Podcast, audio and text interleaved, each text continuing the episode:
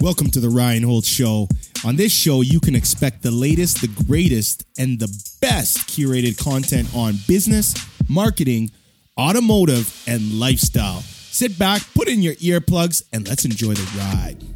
Now, as always, I want to make sure you get the best in content that will help you monster your goals both personally and professionally. I want to keep this conversation going, so please check me out on Twitter, Instagram, and Periscope at Ryan Holtz1. And then go over to facebook.com forward slash Ryan Holtz Marketing, and we can chat there too.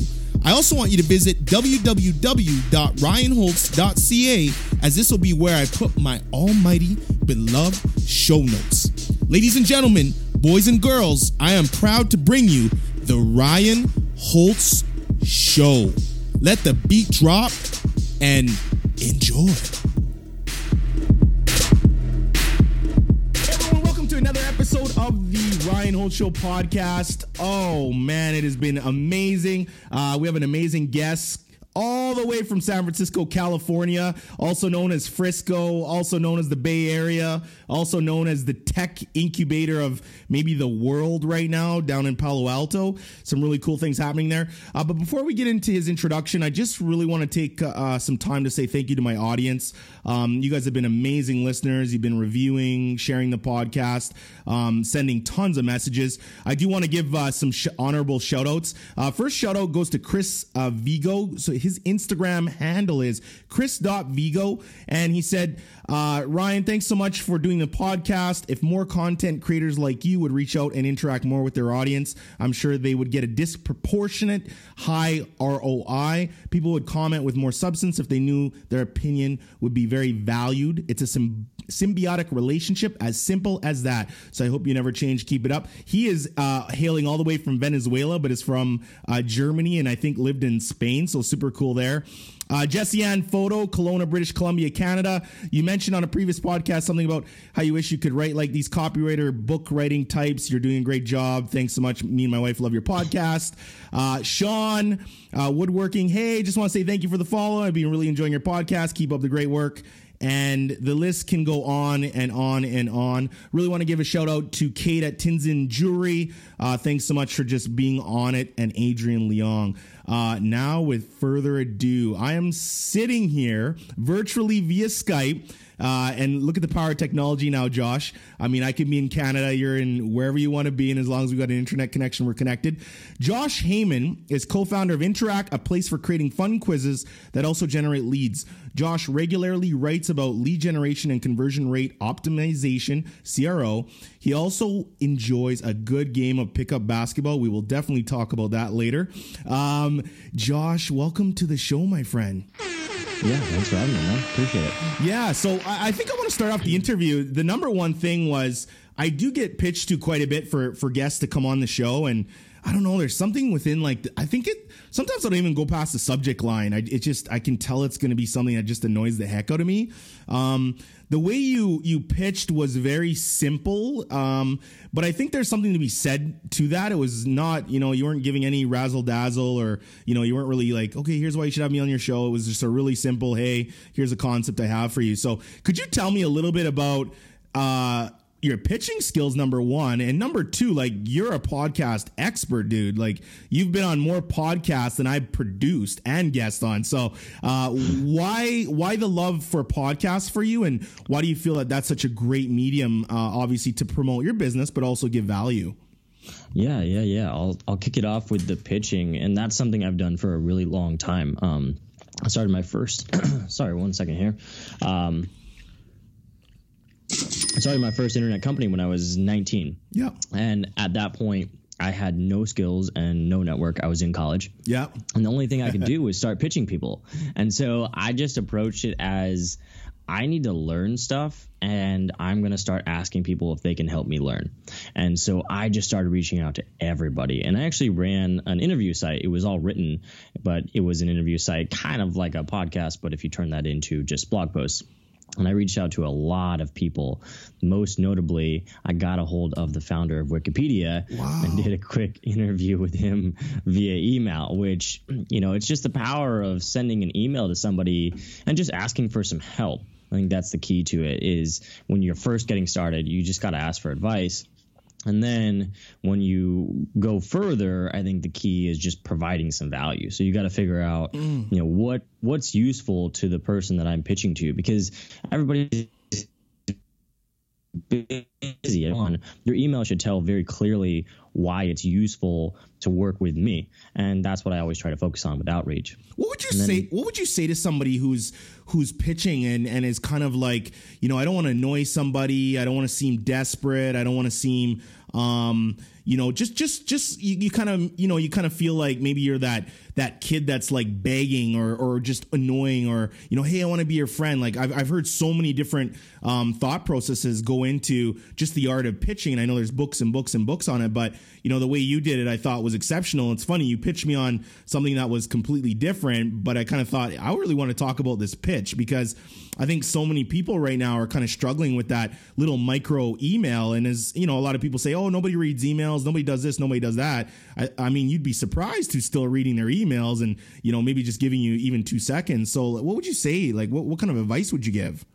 Yeah, I mean, people do read emails, and most of the time their phone is in their pocket, and that's how they're reading emails. So that's pretty much the most direct access that you have, other than like a text message, which is just weird if you're doing that for business. That's just don't go there. Yeah, go there. I've I've heard stories of that happening, and it's just it's all bad. So I think the key with not being annoying, with not disrupting somebody's day, is to do the work before you send the email. So you should understand who is this that I'm getting a hold of? What are their goals? What are they trying to achieve with their company, with their business, with their show, whatever it is? And how can I help? And the key here is if you can't help, don't send the email. Yeah. And I think that's that's something that gets a lot of people stuck because they're like, oh, I spent all this time doing the research. If you send a bunch of emails that are not the right fit, not only are you wasting your time because no one will reply, but you're going to get that bad taste in your mouth because people are going to be mad, they're going to be angry, they're going to be annoyed yeah. because you actually did you did something that was annoying because you sent them an email and there was no reason for the two of you to collaborate or work together. So I think that is really the essence of it is just understanding if I was in that person's shoes, what kind of email would I want to get from myself, which is kind of a weird out of the box type of way to think about it. But smart that's though. what you really have to do. You got to think about what's in it for them.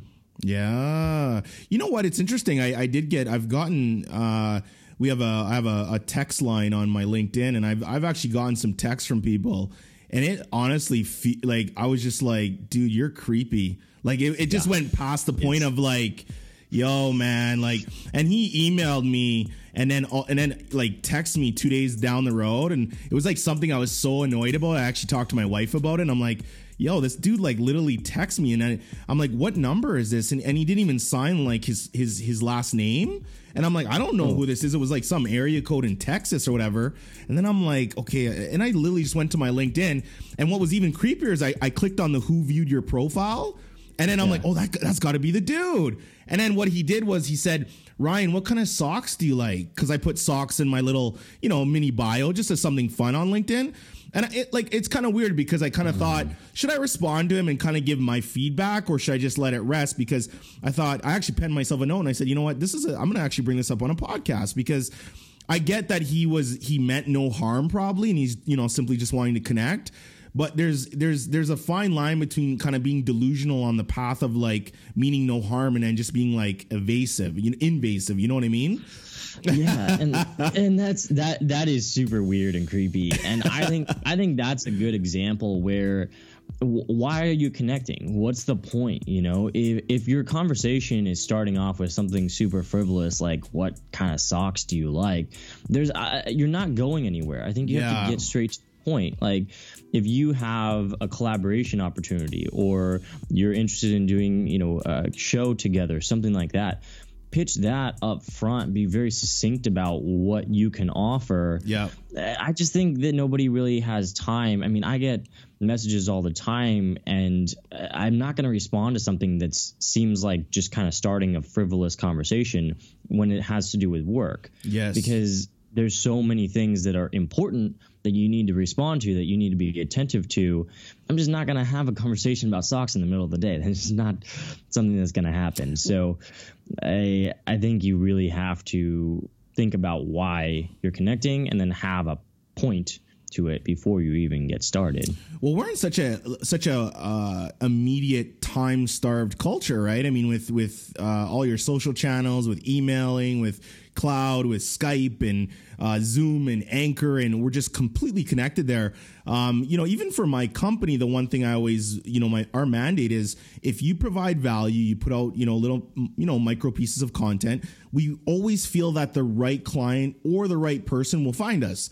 And it's interesting. Even you reached out, and I'm like, okay, cool. And actually, when I got your email, it's kind of funny because at first I thought maybe it could just be spam because the subject line was so just okay. And then I kind of opened it up, and you barely even had like email. Like it was just like you were like, hey man, how, you know, I'm like, oh yeah, it must be a real dude. And the first place I went though, like I always do, if if something does catch my attention, for me, I go to LinkedIn because I'm just like, I got to see if this person's legit, right?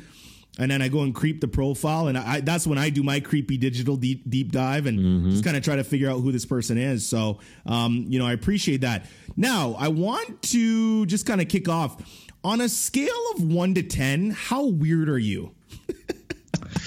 Ooh, that's a good question. That's a good question because I feel like I get roasted a lot by my my friends for for doing weird stuff. So I I'd have to say probably a seven. Probably okay. a seven. Okay, okay. Now walk us through because when I bring on guests on the show, I, I, like to really try to, you know, they might come on for their expertise in one field, but I try to kind of get behind the like LinkedIn profile, if you will, and almost try to like if if I was your mom or your dad or your significant other, like what kind of Josh would I see then in in terms of that context? Because I feel like the conversation it it just it's it's that much better. Now, could you walk us through just a typical day? So you're in San Francisco, California. Um, what time do you wake up? You know, do you go for a workout? Just because I, I think a lot of listeners love to know how are other people kind of you know reaching their dreams and what are their their everyday rituals that are kind of getting them closer and closer and closer to that yeah, definitely, definitely. Yeah, I'm I'm pretty big on routine, and there's actually a article about me and my daily routine online that people love to find and bring up at parties, and just roast me for because it's pretty ridiculous, and it does change from time to time. So right now it's a little less intense than it used to be, but I'm usually up at 6 a.m. I spend the first 15 to 30 minutes of my day reading the Bible. I'm a believer, so that's how I begin my day every you. morning. then I do coffee, uh, breakfast. Then I spend about an hour sending out emails, replying, taking care of the inbox stuff, all that stuff. And then I jump on the train and head into work. I am at work, mostly doing meeting shows, interviews, all that kind of stuff from 9 a.m. to about 3 p.m. Mm. I jump back on the train, head home, do a quick dinner, uh, head to the gym, uh, meet up with my gym buddy there. We spend about two hours, do a mix of cardio and weights. Mm. Uh, and then after that, head back home. If I have some sort of work event or, you know, party event going on that night, I'll go do that. Otherwise, just hang out. I live with a couple of roommates who are good friends. So we'll just kind of kick it for a while. Uh, and then I head to bed by about 10 p.m. and get some good rest and start again the next day. Okay, I like that.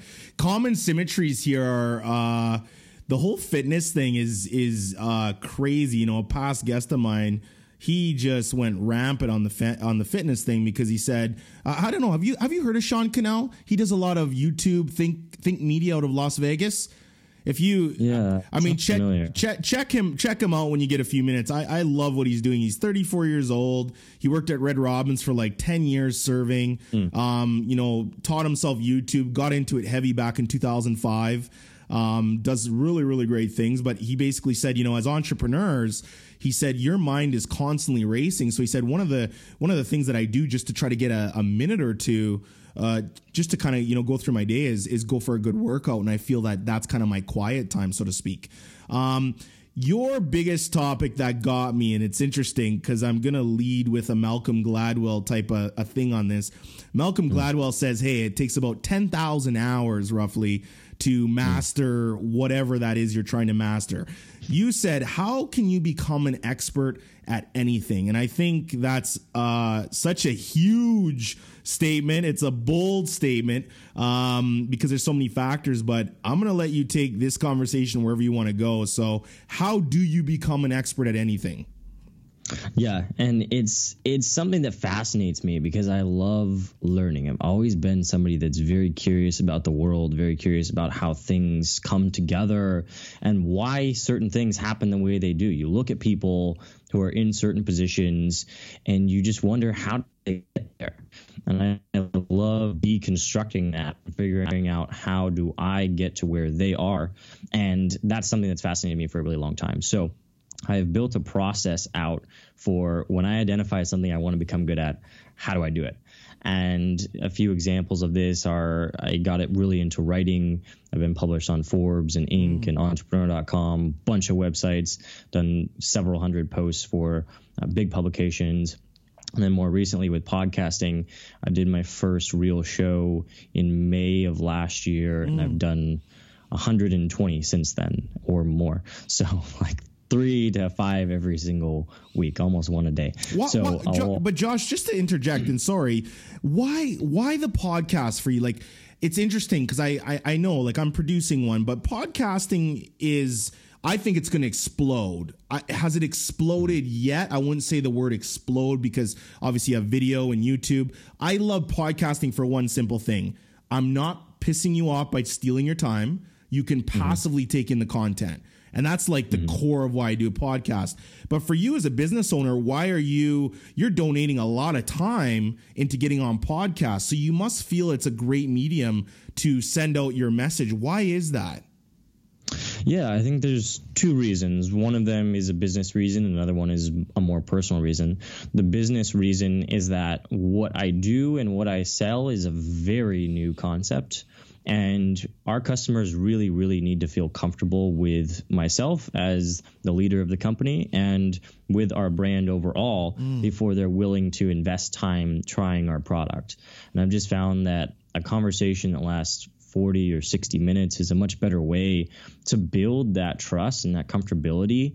They can see who I am, they can see where I'm coming from with building this product, and they're more willing to spend some time actually working on it than if they just read about it or you know saw an ad something like that so in that sense it's been really effective on a personal note one of my favorite things in the world is just diving into topics and having authentic conversations. Mm-hmm. and it's pretty hard to do once you get into a company that's really running on all cylinders. You are constantly pulled in different directions. It's it's difficult to stop and even have a conversation for half an hour. So having the podcast is just an awesome way to have more of those real conversations and it kind of draws me back in and gets me reinvigorated to kind of go back to the other stuff which I can sometimes find draining when I'm going from email to email to yeah. call to call that kind of stuff. So those are really the big big reasons for the podcasting. That's huge man. No I I really appreciate that. I think it's interesting as a, as somebody who interviews I was reading an article and it's interesting. There was um, one guy that basically said you know I won't mention his name, but he said, you know, I've been interviewed hundreds of times via podcasts. And he said, I really got, I, I got so frustrated. I have to write a blog post about this. And he said, I've been interviewed by terrible people. And he actually put up, he actually edited one of his own podcasts where he's not even a pod, like he's not a podcast producer, but he was just a person getting interviewed. And he put the hmm. decibels. So when you do audio, it shows the, the speech waves and he said, mm-hmm. "Here's an example of a terrible interviewer," and it was all the interviewer talking. And he said, "I actually mm. thought midway through, why am I even on this podcast?" So I'm I'm looking at you and I'm listening to you and I'm like. I read this article and it kind of like I'm like holy crap I'm gonna start sending out reviews uh, for my inter for my interviewees to, to comment on. But I just I wanted to bring it up to you because like you love podcasts. So, um, but yeah, back to becoming an expert on anything. I mean, tell us more. Yeah, yeah, yeah. So, like I said, I, I really like this concept of figuring out what you want to become good at and then dissecting the process and building it back up and then trying it for yourself. So, like I said, the two examples I have are with writing and with podcasting. And the way that I've gone about tackling those big challenges and diving into those spaces that I want to become an expert at is it starts off with meeting with people that are already good at that thing.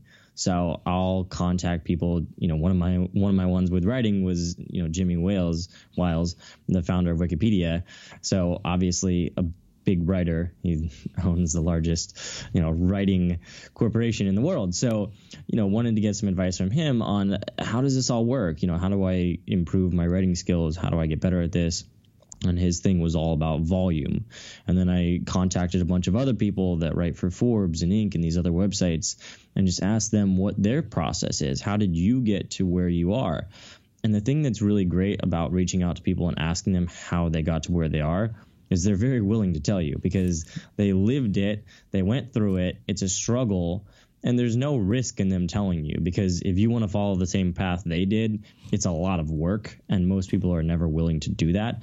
So they're going to share all the details, which is amazing because you can collect this awesome pool of information in terms of how do I get to be a writer like you are? Mm. You can pull together all these different processes. So that's the first thing I do. I usually meet with at least four people, sometimes 10 or 15, just depending on, you know, what kind of feedback I'm getting. If everybody says the same thing, then it's like, okay, that's how you do it. Mm. But if everybody's telling me different things, then I need more data. So mm. that's what I do at first. Then I jump into books and it's important that it's books and not just reading about the thing because if you read blog posts about something, they're way too concise and you know it, everybody has a point to prove and they're probably just pitching some product at the end of it. So if you read a book, then it you you know somebody actually thought about this thing a lot enough to write a whole book on it. They had to get published, all that kind of stuff. So again, same process at least four, but sometimes up to 15, depending on how different the advice is in terms of you know different writing styles and how to become a writer and how to become better at expressing stories and all these types of things that go into writing. So you pull in these books, you read them all. And then the third step, once you've talked to people and you've read about it, is to just start doing it. And the important part about doing it is that you have to practice. And the reason that I call it practice is because in practice, there's a coach, and a coach looks at what you're doing and tells you how to improve. You know, if you think back to, you know, sports, I was a baseball player most of my childhood. And when you go to practice, you're not just out there catching fly balls. Mm. You're catching fly balls, and there's a coach telling you, hey, use two hands when you catch the fly ball. Mm-hmm. Like, mm-hmm. get under the ball. Like, go back first and then come forward. And you're doing it over and over and over again. There's a lot of repetition, but there's someone standing there saying, hey, you need to improve this little bit, this little bit. So, what I did with writing was I used editors to help with that. When I was writing for other publications, they would give me feedback. Mm. With podcasts, it's the same thing. You can use the host, you can use the audience, you can use people that listen to it and give you feedback. And so it's really important to have that constant feedback. And then the actual process for diving into a topic is also super important. So you have to set aside a certain amount of time every day to work on the thing that you want to become an expert at. So for me, it's somewhere between six and 12 hours a day, depending on how intense my lifestyle is at that point. Yeah. You know, in the beginning, a lot yeah. of times it's 12 hours and then you kind of cut it back after a while. Yeah. But the most important aspect of that focus time is that you stop right at the end of it. So if you need to use a timer, use a timer. If you're okay just saying, hey, it's like nine to three, that's when I'm going to work on this, then just stop at three. And you have to stop and then go do something else right afterwards. So my current routine right now, where I stop at three and then go to the gym, is my cutoff point.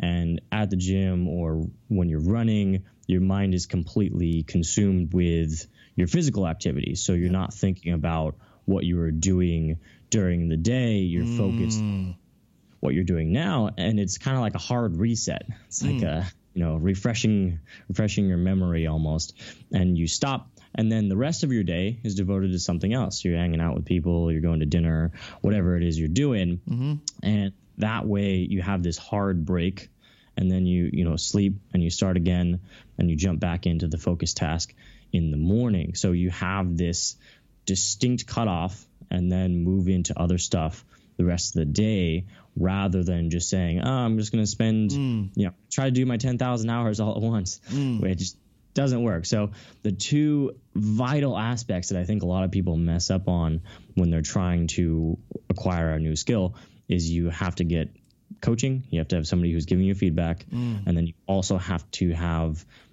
time blocking. You have to block off time and then stop. So it's 10,000 hours, but it's you know four or six or 12 yeah. hours at a time, yeah. and then you stop and then you start again. Yeah. And there's really important distinction there between that and just like trying to do it all at once, which you'll just burn out on super fast. So, so in this, so in this whole process that you're saying to me, is a few things that stand out. Number one is self awareness, obviously, um, because you have to be self aware to the fact of uh, the fact of just knowing that you do need feedback.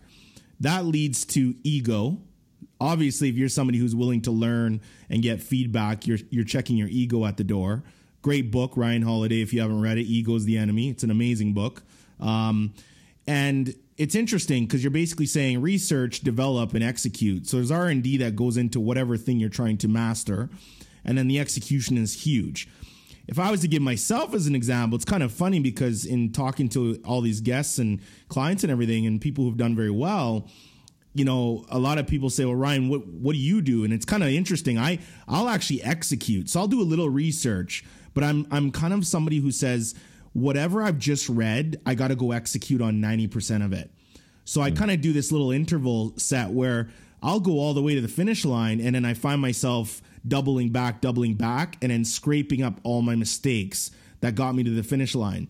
Some people could say, is that a good way of doing it? For me, I'm so time conscious that, you know, I, I feel that I'm not guaranteed it tomorrow. We all owe a death. You don't know if you have six months. You don't know if you have 24 months. So I, have always felt this urgency since I was a young kid to get as much as I could possibly get done in that day. Like I want to get it all in today. But I understand that you cannot rush, you know, perfection at the same token. But I guess my question to you is, would you do you think somebody would be more successful at this method if they were like okay, uh, Josh, I'm to go, I'm to learn some, and then I'm to go execute, and then I'm to come back, I'm to put some more learning into my bucket, and I'm to go execute? Or do you feel that somebody who's saying, I want to try to learn as much and then go execute? Which method do you think, first of all, which method do you think most people do? And which method do you think is probably the preferred method? That's a good question. I really like the way that was phrased, and I totally resonate with you know wanting to just do it all, and then you know you got to reset and all that kind of stuff. So that totally, I totally get that. And there's always a balance between you know how much you focus and how hard you go in one day versus when you cut that off and try again the next day. So that's always something that you have to kind of turn the the levers on. I think most people tend to spend too much time in the learning phase mm. and not mm. enough in the execution phase. Mm.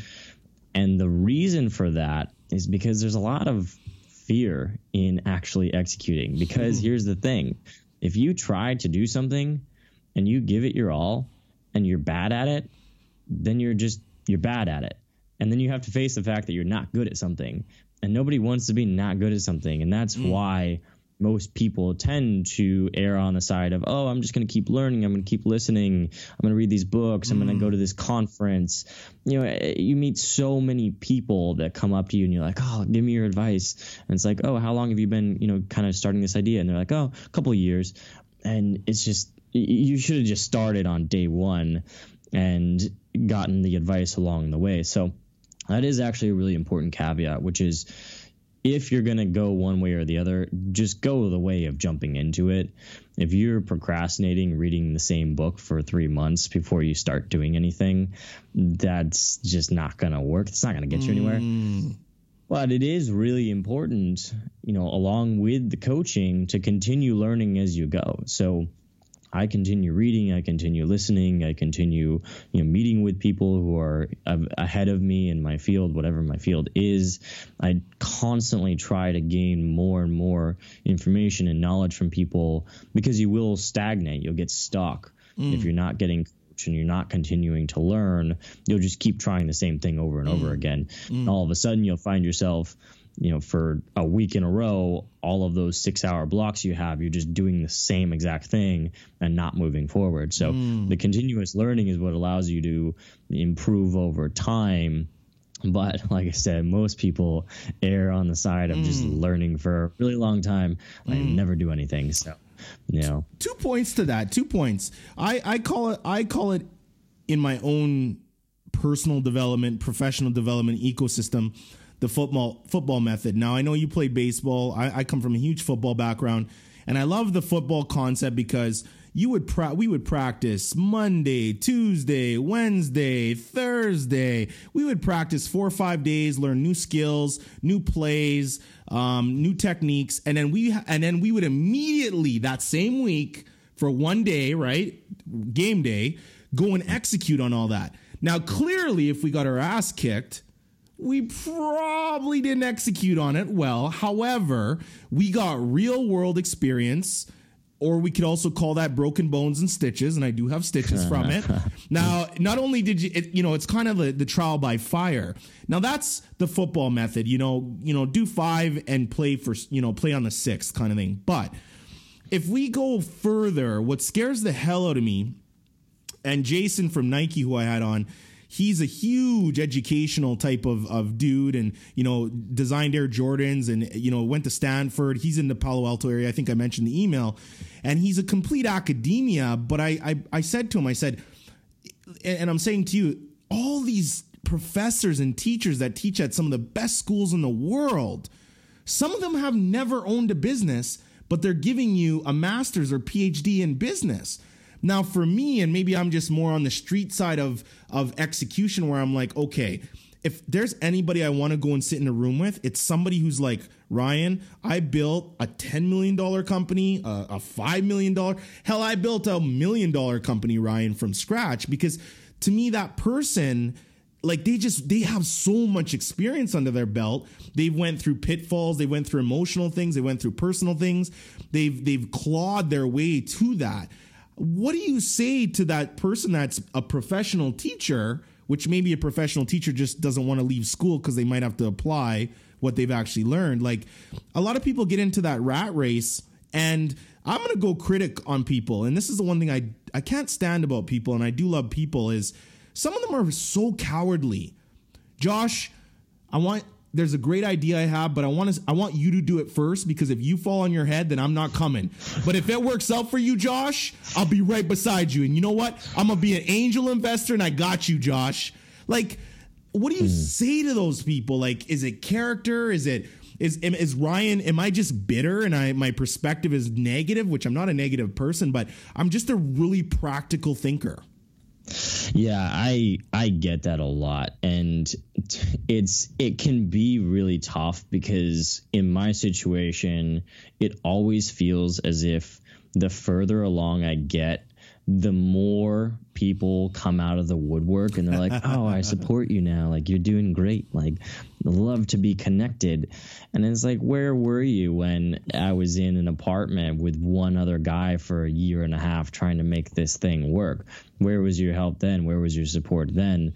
And I think there's a song. I think Chance the Rapper has a song about this. I can't remember which one, but it's a very common thing. And I think I totally get it because Josh, did you just insert Chance the rapper into this podcast? I yeah. really, man, that's a whole. Oh my, I might have to insert some like instrumental from that, man. I, I think I love you now. Good job. There we go. Perfect. Perfect. There we go. Done.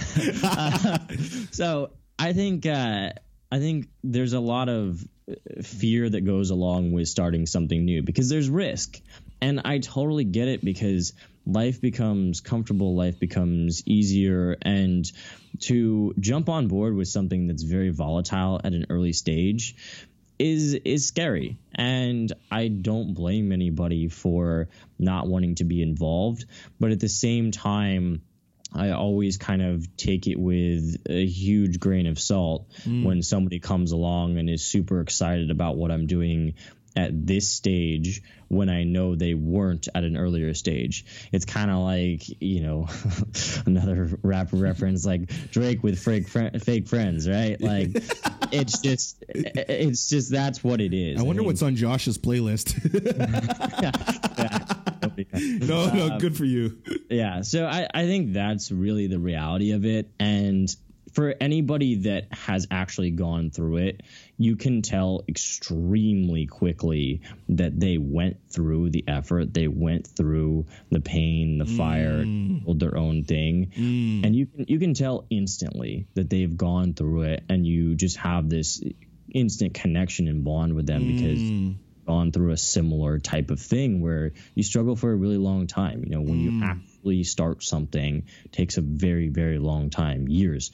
And you can instantly tell if somebody's done that or not.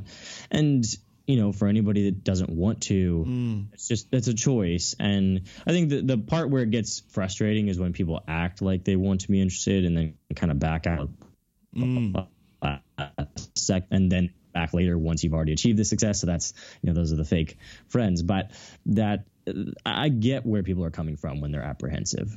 Well, it, you know, I think there's this ability you have to deploy humility because I think on one aspect, you and I could go Drake and say fake friends, and then we could also go on the uh, I call it the aspect of poison, gentleman slash like being a real leader, where we say we understand that it's our vision and we're saying it's our vision for a reason because maybe not everybody has that same vision. Kind of like that example of if you expect somebody at your company to work as hard as you do, then give them some fucking equity. You gotta you gotta make the the playing stakes fair. You can't say, oh, I want somebody to work harder than me and then not give them a piece of the pie, right? And I think that's where the empathy comes in where you know it's all like when things mess up as you know as a business person it's it's all it's it's always my fault it's always our fault like we're putting out mm-hmm. fires all day long right and i know that and i think that that's one of the biggest things i've learned in business is when i came out of the gate maybe it's just age or maybe it's uh, you know ridiculous inflated crazy you know non-existent ego but I, I i've been ego slapped i mean i'm so humble you know i'm it's it's one of those things now where I'm like, oh, I did well. Like even my wife is like, man, if you get a new client or you know you start a podcast or like I never come home and I'm like, yeah, like this is amazing. I definitely try to take in my wins because I think those are important. But I'm definitely somebody that probably focuses on my losses more because I feel that if I lost, there's something more to be learned in that. You know what I mean? And that's mm-hmm. where that mm-hmm. humility kind of comes in and people on the surface i think and you know back to kind of your point about the podcast was i think when people go and do a digital deep dive they're like man ryan you got energy you know you come across really aggressive you know but the podcast for me was you're gonna hear if you think i'm a bullshitter i mean i'm talking for 45 minutes 60 minutes of podcast you're gonna figure out if i'm a bullshit or not so I'm I'm, hmm. I'm laying it all on the table. If I have a guest that comes on and they say this and this and that and they're a bullshitter, well, they're going to get exposed too. This, this to me is probably one of the most humble, vulnerable, transparent things you can do. And uh, I really commend you for that. Now, going into again that that R and D phase, how do you, for the listeners that are listening, that say, Josh, I'm a mom, I'm a dad, I've made stupid mistakes, I'm heavily in debt my family thinks my idea is dumb. My significant other thinks my idea is dumb. I just can't seem to focus. Like, according to them, their world is just not set up to actually go after what they need to go after. What would you say to them, and what are some actionable things that they could actually deploy? Yeah, so first off, nobody believes you can do anything until you do it, which is kind of the same concept as everybody wants to jump on board once you're successful. You know, when you're starting something from the beginning, nobody has your back. Nobody really wants you to succeed. Even people that are close to you sometimes secretly don't want you to succeed because then it makes them look bad like, oh, why didn't I do something like that? So that's the number one thing to remember is that everybody is apprehensive and negative until you do the thing and then everybody mm. jumps on board all at once and says you're mm. amazing and mm. this is mm. awesome so that's super important to remember the other thing that's really important to remember especially if you have a family and my older sister is about to have her first baby so oh, congrats yeah you. are you gonna be an uncle for the first time first time yeah. oh good so for you man it's exciting good for exciting. you good for you but we were talking about this the other day, and you know, her time is getting cut down more and more and more as the baby's getting close, and there's all these things going on. And she was just telling me how she's become so much more efficient with her time. Mm. She's not at mm. work as many hours, but she's still getting just as much done. Her feedback scores are just as high from her superiors. And mm. I think that's a really good thing to remember, which is that you can be more efficient with your time. Mm. Right now, I have a lot of time, so I'm spending the six to 12 hours a day, but you can spend one. You can spend 30 minutes, mm. but set aside that time and do the thing. And if it works, then you know everybody's going to jump on board and give you pats on the back. If not, then all you did was spend 30 minutes a day learning, mm. which is that a bad thing? Mm. No. You mm. just learned about this thing that you wanted to do. So I'd say set aside whatever amount of time you can carve out. Be really focused during that time. Give it a shot. If it doesn't work, then you didn't lose anything. You still have your job. You still have your regular life. But if it does work, then all of a sudden, all those people that are like, "Oh, that's not a great idea," will jump over to your side and and start supporting you. Mm, I think that's uh, I think that's a great uh, a great point. It's uh, I can speak to your sister where my wife and I we just had our first child 15 months ago, but uh, you know, as both, thank you, as both, you know, my wife owns her business and I own my business man and as a dude you know you always have you live vicariously through other guy friends that go down that path and I can always say like nobody can ever describe it until you actually go through it. And I think a lot of people say that and I understand why now, but the time is you you look at your child and you're like first of all your family to, family will always be number one for me i don't care about business or dollar like that's that's always going to be second health is wealth you know but um, when it comes to time I, I definitely agree with that there's there's there's little hacks i think you can do in your day i think that you have to be um, Ross. One of my previous guests said everything. If you want a Wu Tang, let's go down the Wu Tang path. He said he said I call my time. It's called the cream method. Calendars rule everything around me, and I kind of mm. like that, right? Because he's like, you know, him and his wife, you know, are everything is in that calendar, and they they they schedule that out. Now, being tactful for people, if they say, okay, time is huge, I want to execute on that if we go into the finances of people, because I find that the number one thing I call it the two F's. One is fear, but the second one immediately is going to be finances. Because if somebody feels they can't afford it, or they're living paycheck to paycheck, or they don't have enough money in the bank, or they got themselves in situations where they have lots of bills coming out per month, like anytime I somebody says Ryan, I'm going down a venture for the first time, I always tell them be as lean financially as possible like if you can save money on your car insurance bill per month, if you can save money on your cell phone bill, like like it's going to alleviate that portion of pressure so that you can put your focus where it actually needs to be. Is there is there any hacks that you can say that you've kind of found? And I, I'm looking for hacks that are like you might think people are like, okay, that's just ridiculous, but like just some things you're like, yeah, wow, that actually does like save me some time, or wow, that did save me a couple dollars. Like, is there anything specific that you could you could tell us? Um, I think eh, in this area, I have a controversial opinion sure. on this. Bring it. And my opinion is that you should not jump into a venture until it covers your basic expenses. Mm, okay. And you should figure out how to leverage your time to spend enough time on your new venture, your new business to get it to a place where it's covering your basic expenses. Now, I'm not saying cover what you make now, but if your rent and you know insurance bill and all that kind of stuff combined is $2500 a month get your venture to a point where it makes $2500 a month before you jump in full time yep. I think it doesn't really matter how long it takes something to get off the ground whether it takes five years because you only spent three hours a day, or it takes two years because you spent your whole day on it.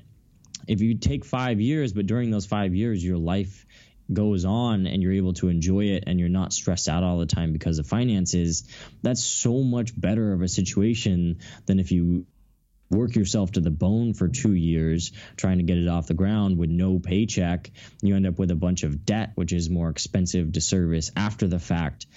I'd say it doesn't matter how long it takes, but get yourself to a point where it's covering your basic expenses before you jump in. And that's also a very strong litmus test to decide whether your business is actually viable or not. Because if you can't get it to make money, you know, when you're spending three hours a day, it doesn't mean that you're going to get it to make money when you spend 10 hours a day. That's just not mm. how it works. Mm. So that's my advice on it. A lot of people would disagree and say just jump right in, but I think from my experiences and seeing other people in this world kind of flail and have a really tough time, that's the way that I would say to do it. How does somebody know whether they're being delusional?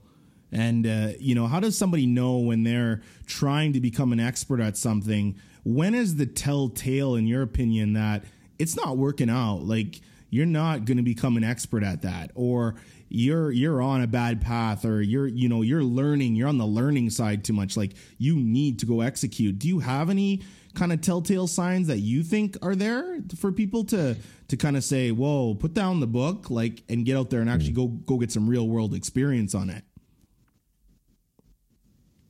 yeah, I think there's a couple of signs. The biggest one is whether you enjoy the process.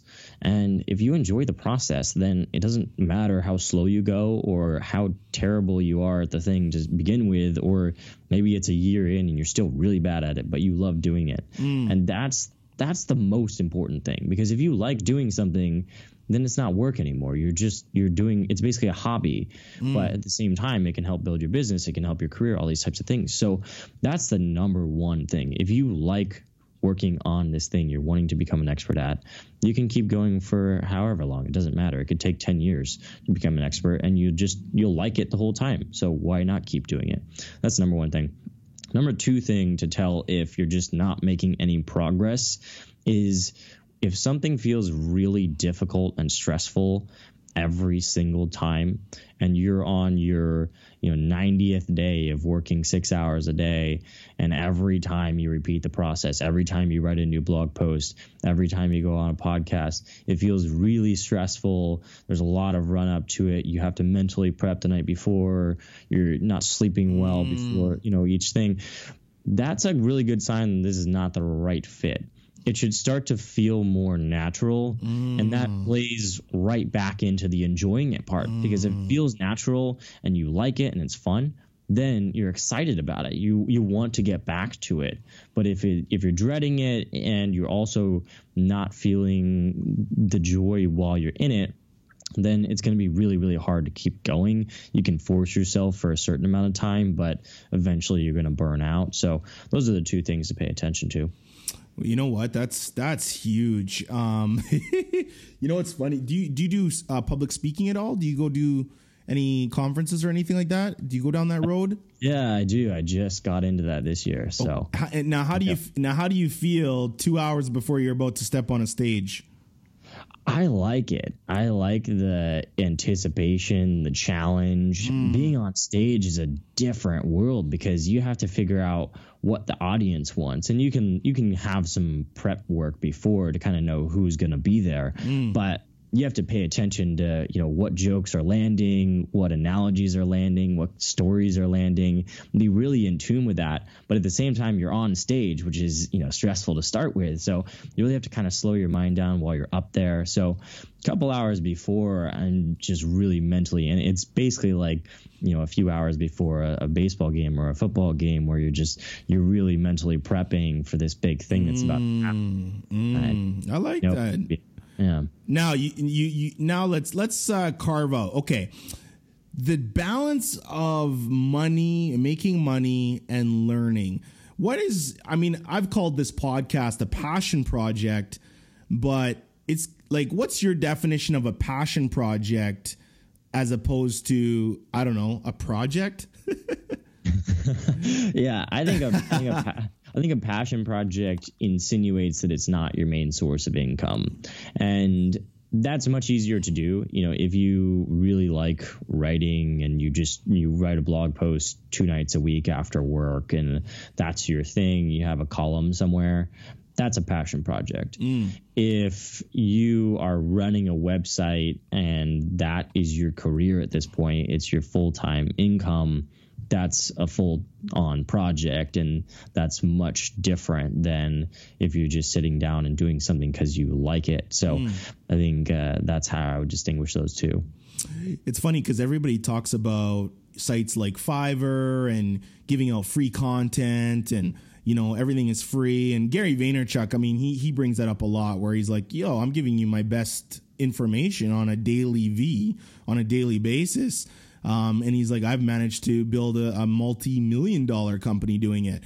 it. Kind of circling back to your first point where you're saying, geez, you could, you could, you know, tell the horse where the water is, but the majority of horses just won't get there. Do you, are you one of those believers that if somebody who is successful literally drew the whole blueprint, do this, do this, do this, are you a firm believer that 99% of people, even if they have the blueprint in their hand, would not do it? Oh yeah, most people would not do it. and is that of is that of sheer work? Just they just don't want to put in the work.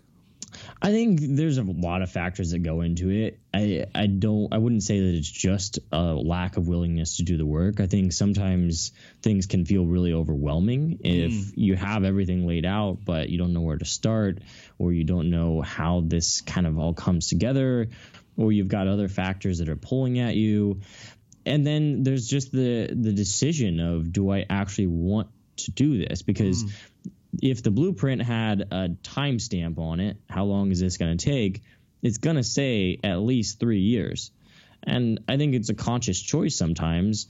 I don't want to spend three years doing this. I don't want to spend three years getting to this position. Even in, sometimes that's subconscious. Like mm. you say you want to do something, but then you look at the actual time involved and you're like, oh, I don't, I don't want to do that. I like what I'm doing now, and I think that's actually a smart choice to make because you'll be unhappy if you try to achieve something and then you end up failing, and you've spent an entire year on that thing when you really had to dedicate three years. So I think there's a lot that goes into it, but part of it is the the work that's involved. You know, everybody wants to know the shortcut to get somewhere, and there are none. Yeah, there are none. Absolutely. Um, before we get into the fire round, and is there anything regarding how to become an expert that you would like to include? And then we're going to get into, I'm going to give you 30 to 60 seconds to be a complete egotistical asshole and say anything that you want. And I want you to, I want you to give some sort of it can be anything that you would love to say. It's it's all about Josh. It's I've listened to a couple little tidbits of some of your other podcast interviews and stuff like that. Uh, I I haven't heard one interviewer ever ask you just to be an egotistical asshole and say whatever you'd like. Um, I I like that stuff because I feel that people are, you know, it's kind of a little bit of the PR slash media training where you go in, you're like, hey, I'm going to say this, this, and that. I'm going to, you know, maybe dissect and go through that. But um, so again, first, is there anything on the expert subject? And then boom, dive right into the ego. Yeah, on the expert subject, I think we we hit on it a little bit earlier, but most people err on the side of not jumping into things. And if I had to leave you with one thing, is if you've been holding back from trying the thing that you want to do, just go try it. The founder of LinkedIn, Reid Hoffman, has this great quote that says, If you're not embarrassed by the first version of what you do, you waited too long to do it. And that applies to anything. If it's writing, if it's podcasting, if it's starting a company, if it's doing a sales call, picking up the phone and calling somebody, whatever it is, you should you should just be okay with the fact that you're going to be embarrassed by the first time you do it. So that is my parting note on the expert thing. Just go try it today if possible and you should be embarrassed by it. Just expect that, and you'll be cool. Absolutely. yeah. Um, and then moving into the the egotistical part of things, I don't know if I have anything great for that, but the thing that's been on my mind a lot recently is that the thing that makes me enjoy what I'm doing in life in general and also with business is connecting with people having a conversation where the gloves come off and you're just sharing experiences. Mm. I think when you start a company, if you do jump into your passion project, your side hustle, whatever, there's a lot of flack that comes with that. It's it's really difficult. It's very frustrating a lot of the time. And I honestly think you can change the way that you feel about things by just expressing expressing those frustrations, expressing how you feel about stuff. Mm. And it, it, people don't do that. You know, there's this kind of like Yeah. machismo mentality in the entrepreneurial world, in the startup world, in the business world, where it's like I have to know how to do everything all the time, but you don't. And if you just admit that you don't, and you talk with other people that go through the same thing, it's so much easier to kind of shed that weight and not feel like you have to carry that burden all the time.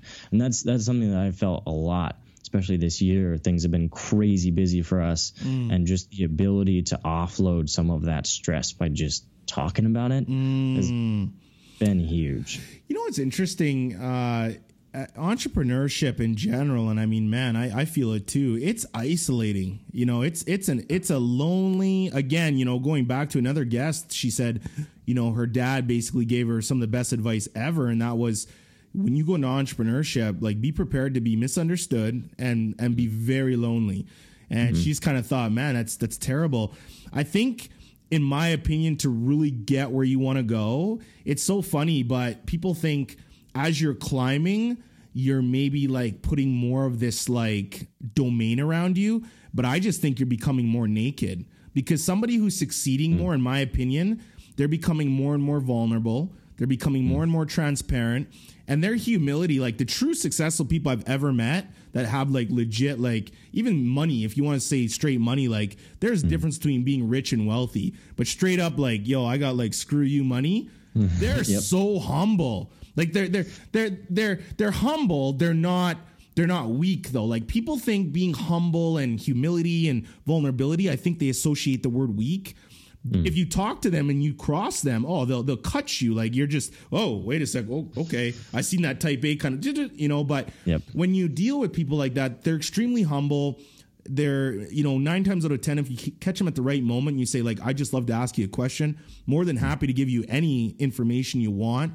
Um, but they're tough, and I think that people, especially in 2000, you know 18 now we talk about and i'm sure in the united states i mean mental health and mental awareness and bullying and workplace and you know all the mm. sexual assault crap that's going on and and all this mm. stuff that's happening in the world right now.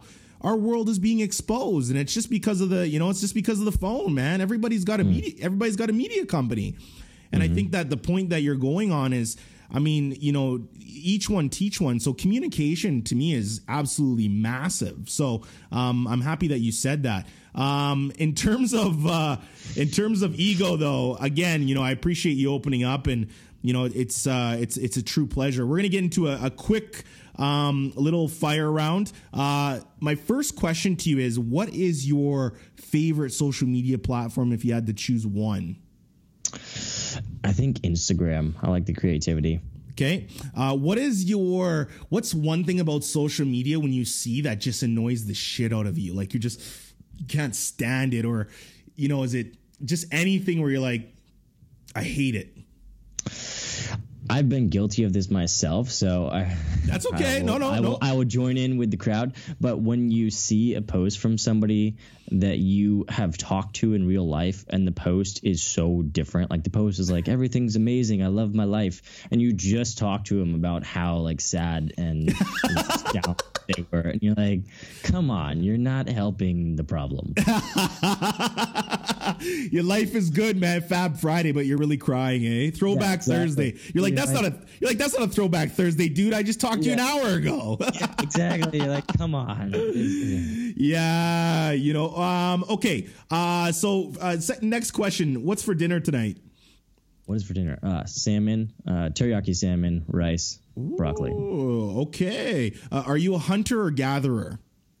Ooh, I would say more of a gatherer now. Used to be more of a hunter. Okay. What what what what what made you change? How did you how did you go from one to the other? I mean, I I think about it in terms of actual food, and then also in terms of my kind of career and all those things. So with food, I've definitely moved more towards you know less meats, more lean meats, if mm. there's any. Yeah. uh, more grains, more that kind of stuff. And then in work, it's definitely more of like bringing everybody together, creating a community, that kind of stuff, rather than like a lone mm. wolf going out, you know, trying to mm. trying to kill the whale or whatever. Huge. All right, uh, you're a new addition to a crayon box. What color would you be? Ooh, probably teal. Teal. Okay. You are a weird dude. Who would win the fight between Superman and Batman? Ooh, Batman, because like just he's way better. Interesting. Okay. What is the number one thing that drives you? Number one thing is my faith. Okay. Proudest moment personally? Proudest moment, I got quoted in Forbes recently for the first time, and that felt pretty cool coming from where I come from. C- congrats, man. Biggest professional accomplishment? Biggest professional accomplishment is probably working with the United Nations. We work with a bunch of their different branches, and that's just, that still baffles me. Okay, that's cool. How do you define success? I think it's defined as when you make the difference in the world that you want to make. Okay. What are you scared of? What am I scared of? Uh, There's a few things. I think failure is a big one. Um, and then just letting people down. Okay. Do you have a role model? I do. I do. Um, professionally, it's Jeff Bezos, and then spiritually, uh, spiritually, it's Jesus. So, Okay. Uh, what is your favorite thing to do? favorite thing to do anything extreme. So, extreme sports, extreme like hiking, backpacking. I love anything that like pushes you to the limit. Okay. When you think of San Francisco, what's the first word that comes to mind? Chaotic. Chaotic. One piece of advice you would give to someone who's scared shitless. Go talk to somebody that is in a place where you would like to be, whether that's just not scared. So it's like somebody that kind of has their stuff together, or if it's somebody that is somewhere you're trying to get to, go talk to them, ask them, ask them questions. What do you think of somebody that's at a position that other people are trying to get to that purposefully does not want to help somebody achieve to where they are? Meaning, I think, yeah, Just- that's a that, that's a short term way of thinking about things. Yeah. you start to isolate yourself like that, and that's the beginning of the end. ooh, I like that. Uh, when you hear the word star, what is the first thought that comes to mind? Wars. Wars. Okay. And then what kind of cell phone do you use? What's your daily driver? Uh, just an iPhone. I think it's a few versions back, like a six or something. I try not to use the phone too much because I find it really distracting, and I notice that especially like if I'm on my phone at night, you know, my mind's racing. So I try to kind of detach from it as much as possible. Interesting. Okay. And when you when you think of the Ryan Holtz Show podcast, what what's the first word that comes to mind? Real. Interesting. I like that. Now, podcasts in general, because you you've been on them, I'm assuming you listen to them. In your opinion, what makes a good podcast? And and and I think I'm gonna ask. This is gonna be uh, self-serving, but not really. Joe Rogan is a podcast I absolutely love for the mere fact he he like people have even told me this and i went against the grain ryan like uh, you know business automotive marketing lifestyle these are all the categories i talk about and people said ryan you know maybe niche it down more. And i'm like no no i refuse to. Joe rogan talks about drugs talks about business talks about inspiration talks about religion talks about everything. And he has guests from all walks of life. I love that vibe. In your opinion is is, is it is it risky uh, going broad as as I kind of am, but still you know kind of focused, or do you say it all depends on the person running the podcast? Like what what's your what's your hardcore upfront opinion on that? Yeah, so here's my thing on podcasts. I don't think there's any risk with any way that you go. But the risk, the risk is that I think what makes a podcast special and actually work is when people can connect to the conversation and there's a conversation going on between you and I, but somebody listening feels uh-huh. as if they're part of it. Yeah, It Yeah. doesn't matter what the topic is. You could be talking Yeah. about anything, but as long as it connects to where somebody's at in life and they can say, hey, I can jump into that conversation. I'm listening while I'm doing something else, you know, while I'm on the train, while I'm doing whatever, but I feel like I'm there. Mm. That's what matters. It doesn't matter what the topic is. You know, I've listened to podcasts about all sorts of random stuff, but it connects to some part of my life, and that's what makes it work. Well, it's interesting that you say that too, because I feel even when I wanted to do the podcast, you know, it's kind of funny. Uh, I said, you know, I want to, um, you know, I, I believe that the audio quality and things like that should be decent, should be good. You know, you should be able to, to take in the clarity. But the the formatting. A lot of guests, I've had some guests even decline because they I wouldn't send them questions before. And it's mm. interesting, right? And I said, no, I, I don't send questions before because I feel that that's going to give you a chance to prepare for the question. No, that's not that I'm trying to make you look bad or anything. I'm simply just saying, no, no, no. Like if me and you were in person right now, I'd just be sitting on a chair. We like I'd just be stretched back and we just have a conversation. And that's why I think when you do it via Skype and things like that, some people I do feel like it's hard for them to achieve that realness. But for me, I'm like, no, man, I no, it's it's freestyle all the way. So, um, and I, it's funny because I've listened. I think I listened to about four or five different podcasts that you were on, and even if you go back and listen, you're like four or five different people. It's interesting yeah. because the inter- yeah. the interviewer brought different or not things out of you. You know what I mean? Yeah, yeah, and it's it's an interesting topic. There's a lot that goes into that, but I think anytime there is no script, it really helps things to be more authentic because whether it's pulling out, you know, some experience from your life or some mm. way that you mm. think about things, whatever it is, it's it's coming from you. You don't have time to prepare and mm. like, okay, this is what I'm going to say so I sound good. This is what I'm going to yeah. say so that this comes across great and people can tell you know I, i've been guilty of doing shows where it's like i have the questions beforehand i know what i'm going to say yeah i have all anecdotes put together so i can pitch this perfect version of who i am and what my company does and it just doesn't work that well. I think people can tell. yeah. People can tell, like, yeah. oh, great, I could just read like a Q and A on somebody's website. It's the same exact thing. So yeah, I think when you go into it raw and you're just like, what do you think about this? And then you know you have the opportunity to say, this is what I actually think about that and then you have differing opinions, you have a back and forth. Yeah. That's where it opens up because then it is real and the person listening has a chance to in their mind think, "Oh, what do I think about that?" That inserts into the conversation that's happening. You know, they're like, "Oh, what would happen if my opinion went in there?"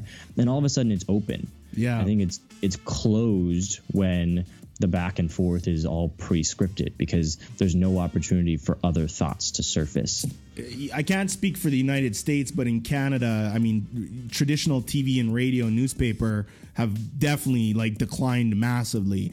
So mm-hmm. I think a lot of people who run a podcast, and the one thing I stay away from is they want to run it like a radio station. If you run your podcast like a radio station, you might as well just like throw it away because people are wanting to listen to a podcast. So it's not an advertisement every two seconds. It's not, you know, a way of me stealing your time. It's not a way of that. It's, it's just an enjoyable uh, piece of content, you know? And I mean, yeah, the podcast is, uh, I'll tell you one thing though, from the interviewer perspective, if you would have asked me on episode one, like if you ever go back and listen to episode one, I'm embarrassed.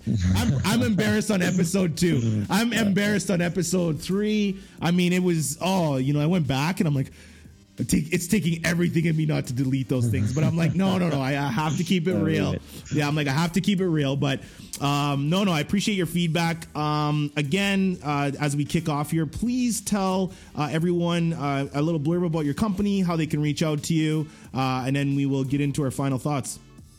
Yeah, so my company is called Interact. It's a tool for making quizzes, and those seem like just silly fun, but the goal with them is actually to start conversations. So somebody takes a quiz, they get a certain personality, and then as the company, you can then start talking about that. It's a really easy entry point to having a more genuine connection. So the URL is tryinteract.com. You can check it out there. I also write at tryinteract.com slash blog. Mm. I share more of the kind of behind the scenes of how everything works. So definitely check that out if you're just kind of interested and don't want to jump in right away.